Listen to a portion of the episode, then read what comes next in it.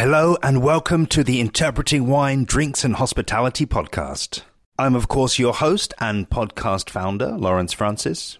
Across eight episodes, welcoming you to the Austrian wine producing region of Wagram. While I've covered several Austrian producers on the podcast, this is the first series featuring a deep dive of a single region with all the episodes recorded with producers in Wagram in September two thousand nineteen. In their own words, they'll introduce you to the geology, the history, the local grape varieties, winemaking styles, and of course, wines of the region. All of the producers are at least organic and some are biodynamic. And interestingly, many of these wines are not yet available in major overseas markets. And where producers are seeking representation, I've included details in each episode. So without further ado, here's today's episode of this Wagram special.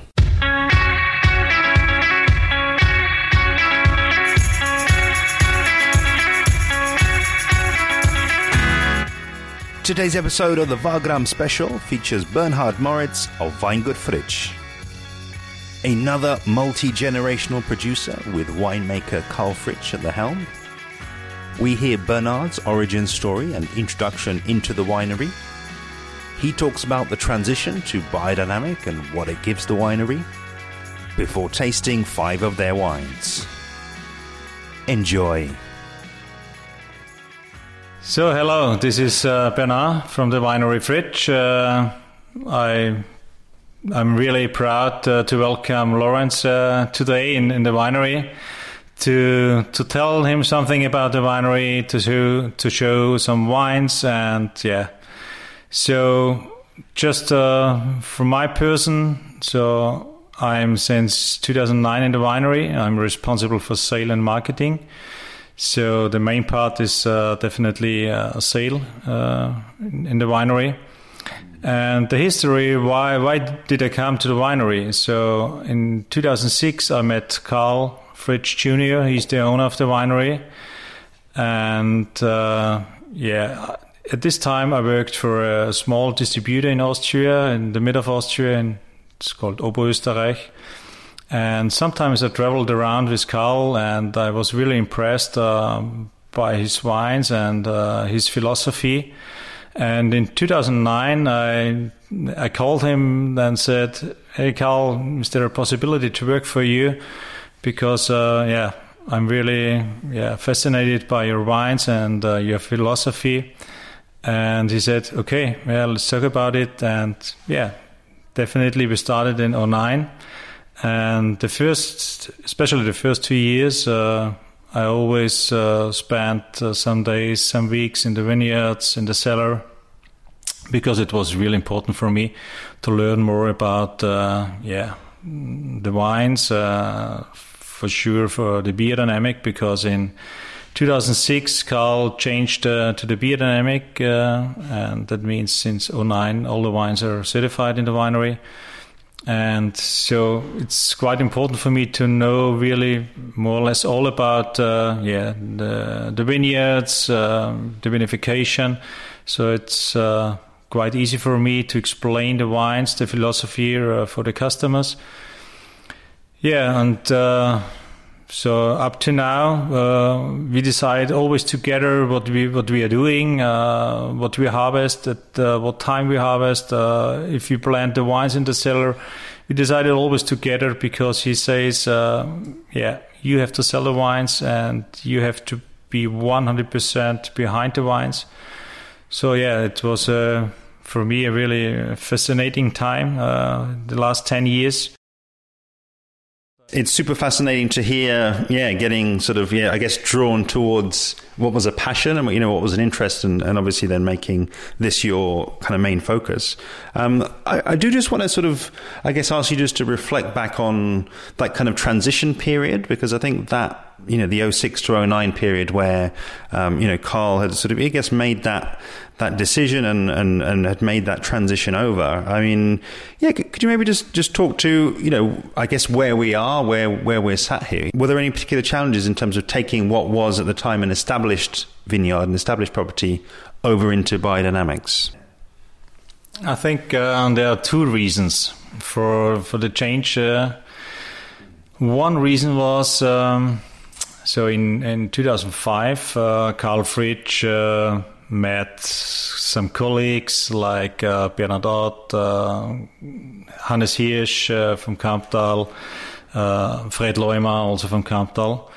And yeah, they tasted some wines and spoke about uh, the wines, and and they said, what can we do that we can show more character, that we can really show the terroir in our wines?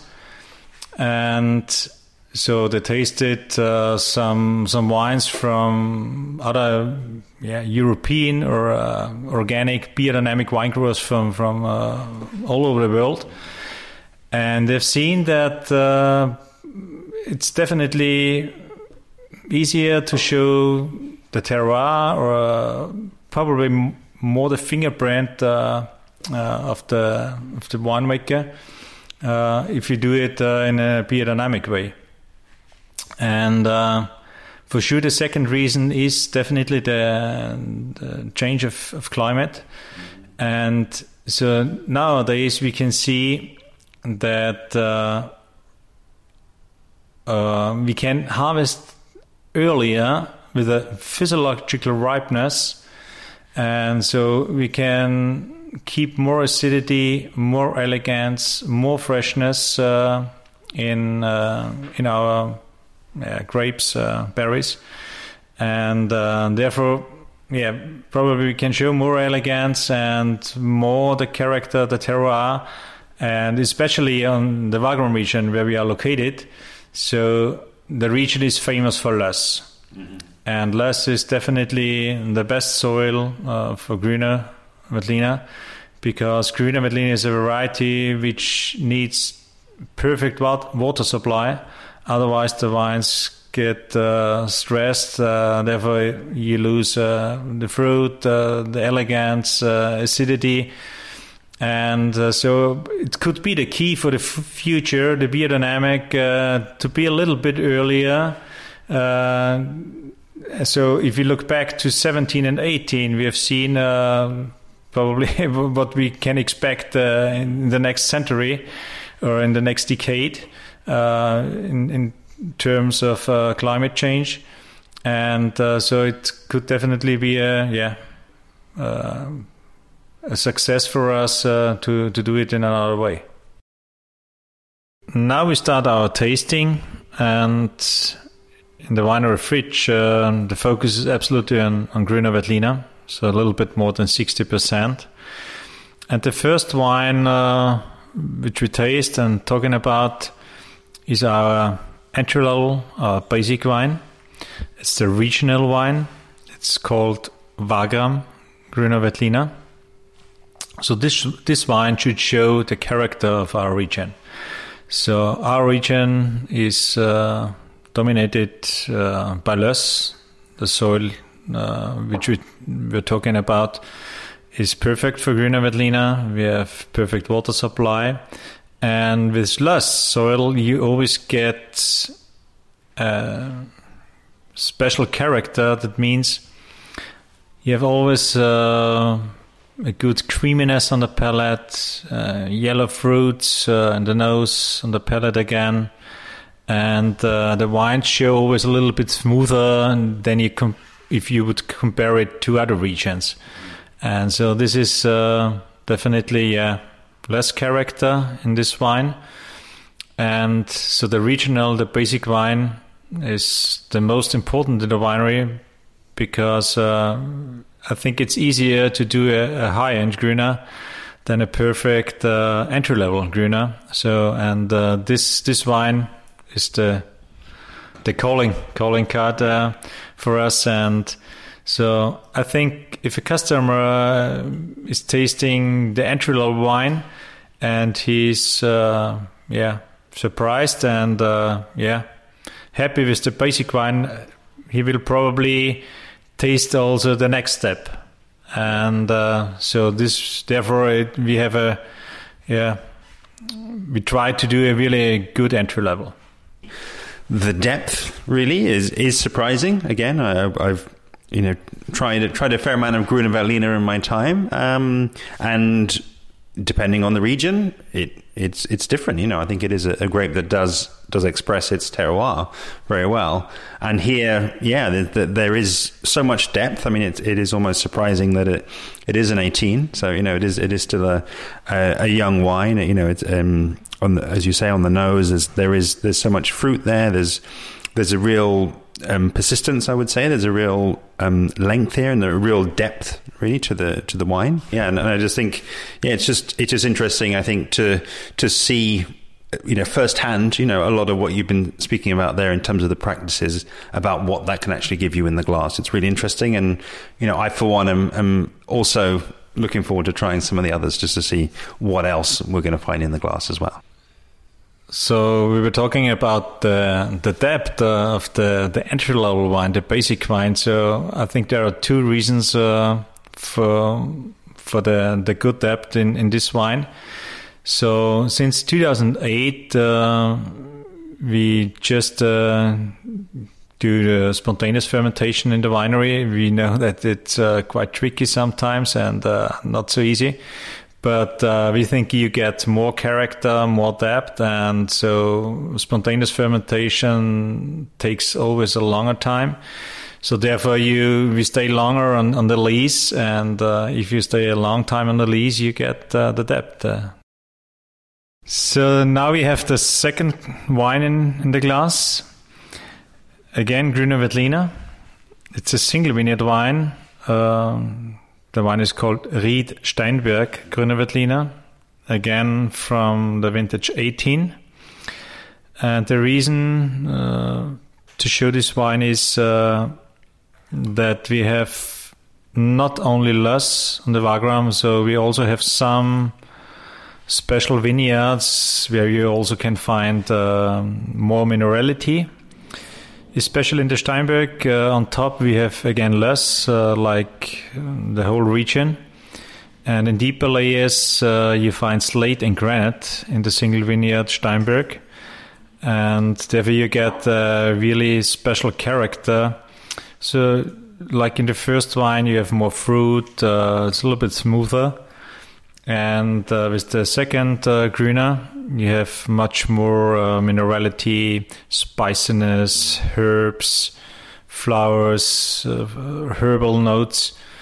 And so this this character you get uh, due to the uh, soil there. And it's uh, also a quite important wine for us because this is always on a, on a quite high quality level for us. And it shows... Uh, each year the same character, and with the wines there are thirty-five to forty-five years old, uh, so it's a very important uh, single vineyard for us. And so the the challenge for, for the Karl Fritsch uh, or the winery is uh, to show the terroir and uh, to taste the terroir, and uh, yeah, so that's the reason why. Now we, we taste uh, the Steinberg. I don't need to add masses there because I think you've you've done a a very good job of describing the differences between um, the two wines. Um, I I really just kind of yeah emphasize the point I made earlier there. I, I, I don't think uh, in all the episodes that I've done I, I haven't spoken. I'm not sure that any of my guests have really spoken so much about the possibility for Grüner Veltliner to, to express its its terroir in that way. I mean, I think I may have been mainly tasting Grüner Veltliners from, from similar terroirs with one producer, but what we've got there in the glass is, is kind of living proof, if you like, that you're going to get, you know, a very different drinking experience. You know, a, a, everything you've just said, it, it completely changes. It, you know, it really does uh, get a different structure, a different kind of minerality, different mouthfeel, different finish. Ev- everything kind of changes. But um, I guess as well, uh, nice to have the, the, the two in your arsenal, you know, because you could easily get a bottle of each. they're, they're different enough, aren't they? So the last uh, Grüner Veltliner, the third one in the glass now, is our Ried Schlossberg Erste Lage Grüner Veltliner. Uh, the vintage is now seventeen. So the Erste Lage wines uh, or the high-end wines in the winery need always a little bit longer uh, to show the elegance uh, or the quality. So seventeen was like eighteen, a warm and dry vintage. Uh, for us, uh, a little bit better than, than eighteen. And for uh, Schlossberg, we are also using the the big barrels for the vinification. Uh, if you compare it to the first both wines, to the classic wines, where we're using just stainless steel tanks. So for Schlossberg, it's important for us uh, that we have micro-oxidation uh, to get more balance, uh, more depth again. And uh, so Schlossberg is always uh, for a long aging. Uh, that means we have uh, yeah, Schlossberg back to the late eighties. Sometimes we show vertical tastings of Schlossberg uh, to show the customer which potential uh, Schlossberg has. So we have the oldest wines on Schlossberg, uh, fifty-five to sixty years old. And so the soil on Schlossberg is up to twenty meters only less. Therefore you get uh, really good creaminess on the palate, exotic fruits, and uh, good minerality in the back, because you have also a little bit uh, particles of, of limestone in, in less. And so I think it's a really elegant wine. And yeah, so that's, I would say, high-end Grüner from, from our region. Again, yeah, my observation is, again, you know, I think just about the theme running through here for me is just, again, Grüner's ability to just, you know, express what the winemaker has, has chosen to do with it here, because I think then it, I, I'm I'm tasting and I'm and I'm you know I'm just sensing the word you use, elegance. I, I think I think that's really expressing that time in the barrel. It, it, it really just feels a much more you know put together wine. It, it, all all of the edges are sort of sort of coming off here. Um, you're getting that minerality certainly coming through. It's it's expressing that, and then it's also expressing that creaminess, that that fruitiness. But you know, all just sort of you know just more more in tune with one another. Um, and as you've sort of just alluded to off mic, really, you know, these have uh, you know got got great aging potential. The next wine is quite special for Austria. But uh, this wine, or this variety, is uh, is quite famous for, for our region, for the Wagram region. It's a Roter Veltliner. It's a white uh, grape, a white variety. So something or somebody meant uh, it's uh, a family of, of Grüner Veltliner, but it isn't. So it's really special and unique. And there's nothing common with Grüner Veltliner. So that means all the conditions which are perfect for Grüner Veltliner are not perfect for Roter Veltliner. It's definitely the opposite. And so Roter Veltliner doesn't have a really long tradition at the winery Fritsch. So it's, uh, yeah. New experience since uh, two thousand twelve. That means we have planted one hectare of Roter Veltliner in two thousand twelve and thirteen. That means the first harvest of Roter Veltliner was in two thousand sixteen. And now we taste the third vintage of Roter Veltliner. It's uh, two thousand eighteen uh, in the glass now. The, the wine is called Roter Veltliner Unfiltered. So the the wine stays uh, one year one year in the barrel, so it uh, filters by itself. Uh, we were talking about, and so the vinification is also a little bit different to Grüner Veltliner, because for Grüner Veltliner, for the fermentation we use uh, only stainless steel, and uh, for Roter Veltliner, for the fermentation we use a big barrel from acacia wood. So it's uh, quite neutral, or more neutral for us than, than an oak barrel. And we also do a skin contact for thirty to thirty-six hours for Roter Veltliner to get a little bit the tannins, to get again more uh, grip on the palate. And uh, it's for us, it's especially a perfect food pairing wine. It shows a really special or its own character, and uh, it's completely different for us to to Grüner. And it's also quite difficult to grow it because it's a thin skin, and uh, yeah, it's like a little bit uh, Pinot Noir. So, but yeah, in our region, I think it's yeah, it's necessary to to have it and uh, to show it. Yeah. So the last wine in our tasting now is uh, Pinot Noir. Why Pinot Noir? So we love Pinot Noir, and we think uh, that Pinot Noir works pretty good in our region, in our area. So if you look, have a look on our planet, you will see that uh, the Burgundy is uh, nearly on the same yeah, latitude uh, than our region. So therefore, we have really a good experience on, on Pinot Noir. And today we taste our Pinot Noir P. So that's our high-end Pinot Noir. We also do a entry level, but now we taste uh, the Pinot Noir P from the vintage twenty seventeen. So Karl Fritsch Senior planted in the early eighties uh, already uh, Pinot Noir. And so we have Uh, all the wines here, uh, thirty-five to thirty-seven years old now.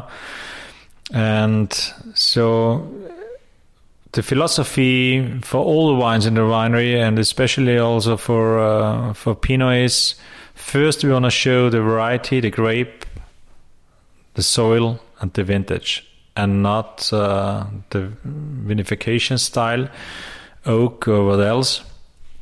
So in uh, this case, we do uh, the fermentation in open vats, and uh, then we age the wine in used uh, barrels, oak barrels, five hundred liter barrels. We never use new oak for our Pinot. Uh, I told you the philosophy. First, we want to show the, the elegance, the fruit of Pinot Noir, and so therefore always used barrels for, for Pinot Noir in the winery. And so this one is probably a little bit young, but it shows a lot of elegance, freshness. We also have good acidity in our Pinot, and we think, uh, yeah, Pinot needs also acidity like a white, because Pinot lives from elegance, uh, fruit, freshness, and not from uh, uh, richness, I would say. Yeah, you're you're nailing these descriptions uh, because yeah, I think um, it's a really spot on description. Uh, I think it's it's really showing what it has to come. I, I agree. You know, it's it's it's all of those things. It's it's it's very um, it's quite vibrant. I, I would say. I, I think right from the color, actually. You know, in the in the in the glass, it's just got this this lovely Um, transparency. It's just it's just really shining out of the glass here. Uh, but yeah, as you say, you know, this this will just go on and go go on and on, uh, and just developing that that elegance. And yeah, it just it, if any wine, you know, has you can sense the touch of the winemaker. I think here you can you can very much sense a, a very light touch. You know that, that there hasn't been, um, you know, the, the winemaker wanting to put a big stamp on this. It's it's it's just, as you say, you know, ex- expressing what the fruit is and, and and what the region is giving to that fruit. I think it's just really for me to say a huge thank you. I you know really enjoyed uh, all of the wines. I think I've you know really enjoyed the the descriptions that you've given. I think they've they've been spot on, and you know having having seen them and walked you know through uh, the winery and and seen some of the vineyards here myself, I, you know I can definitely get that sense of place coming through in the in the glass here. Uh, and so yeah, just finish off really, you know, just ask you, you know, open-ended question. Uh, yeah, just to sort of, I guess, look ahead in terms of uh, the winery, you know, what, what's what's the sort of, um, you know, direction, I guess, that, that's being set, that the kind of the, the path that's being plotted. Um, and yeah, maybe just say something about the markets. I guess, you know, in your job, you're out there in the markets quite a lot, speaking to your customers all over the world. So yeah, give us, a, I guess, a, a, a sense of, of what's going out there in the markets and where these wines are being enjoyed. So if we look uh, a little bit in the future, so we want to bring... Uh, actually, we, we sell our wines uh, mostly forty percent is in the domestic market, only for uh, restaurants, hotels and so on, and for sure a little bit for, for the private uh, buyers or customers. And uh, in, so I'm traveling a lot, and the main markets in export are uh, Germany and U S. I think uh, uh, probably we will not grow in, in these countries. Uh, probably in the future we can go to the Eastern European, to the Eastern countries. So uh, actually we are not really represented there. Um, yeah, the Scandinavian countries uh, are not so easy for us because there's the monopoly, but uh, we also sell our wines in, in the Netherlands and Belgium. So these are good markets for us uh, because a lot of uh, yeah Belgium and uh, Netherlands uh, people come come to Austria to spend their holidays, and uh, yeah they learn more and more about the Austrian wines and they love it. So I hope probably in the future we will can show our wines again in the U K. So actually we we don't sell the wines in, in the U K, but yeah, everybody wants to be in, in the U K, and it's not so easy. Uh, but probably if you hear uh, the uh, the podcast, uh, you wanna learn more and uh, more about Fritsch and taste them. Yeah, so it was really a pleasure to have you here, Lawrence. Uh, I enjoyed uh, the hours with you and the tasting, and yeah, I hope to see you again soon and uh, taste again some wines with you, and enjoy the stay in Austria uh, the next two days. And uh, it was really nice to have you here. Thank you. Many thanks, Bernhard. Great to meet you, tour the winery, and of course, taste the wines together. Do see below for websites, social media handle, and contact email for Weingut Fritsch. And while you're at it, head to interpretingwine.com slash listen to subscribe to the podcast. Next time in the Wagram series, in episode three hundred thirty-six, I head to Weingut Schuster. See you then.